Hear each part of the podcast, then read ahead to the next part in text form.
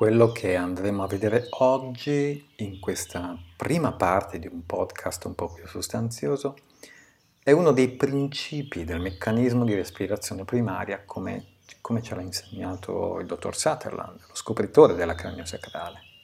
Quindi questo principio, questo corpo olografico, così chiamato appunto in biodinamica, eh, ci dà la possibilità, ci dà il modo di avvicinarci a quelle che sono le dinamiche della sfera craniale, ovvero come i tessuti ossi del cranio dialogano tra di loro.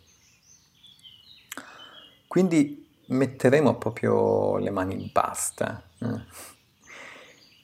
Volevo però prima introdurvi eh, raccontandovi qualcosa mh, di ontogenetico, di filogenetico, di evoluzione prima di arrivare al cranio, a come, a perché, a come si muovono queste ossa tra loro, proprio per uh, imbibire tutta quella, quella cosa, questo cranio che noi operatori andiamo a toccare, eh? questa parte di una persona, questa persona che andiamo a toccare, il tessuto osseo.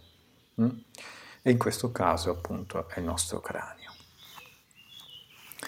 Tutto ciò quindi è pregno di significato, tutto ciò quello che andiamo a toccare, eh, a relazionarci attraverso il tocco, è pregno di significato evolutivo, di adattamento evolutivo, di relazione evolutiva. Quindi non è solo un cranio eh, che andiamo a toccare, ma c'è anche un sacco di storia che ci può raccontare questo cranio.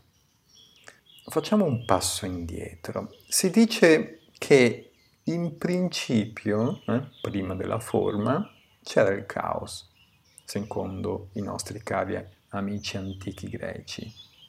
C'era il caos, c'era confusione. Ma quindi cos'è il caos?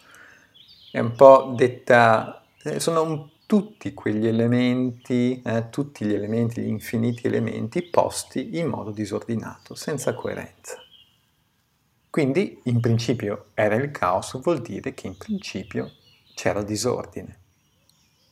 Però, visto che siamo in un contesto biodinamico, hm, prima del caos, quindi che cosa c'è?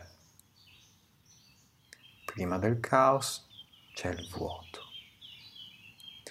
prima del caos c'è il silenzio. E quindi il vuoto può essere inteso come l'etimo creativo. Quindi l'etimo creativo, il vuoto, il silenzio, quel luogo non luogo, eh, dove esistono tutte le possibilità in potenza.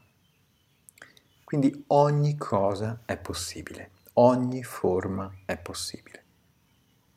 È quello che in biodinamica noi chiamiamo processo di trasmutazione. Quindi da quel vuoto, da questo silenzio, eh, da questo infinito potenziale, ad un certo punto inizia a muoversi qualcosa. Eh? I fluidi iniziano a muoversi iniziano a lavorare, iniziano ehm, a collaborare, proprio a creare um, una sorta di network, a creare un'intenzione, eh?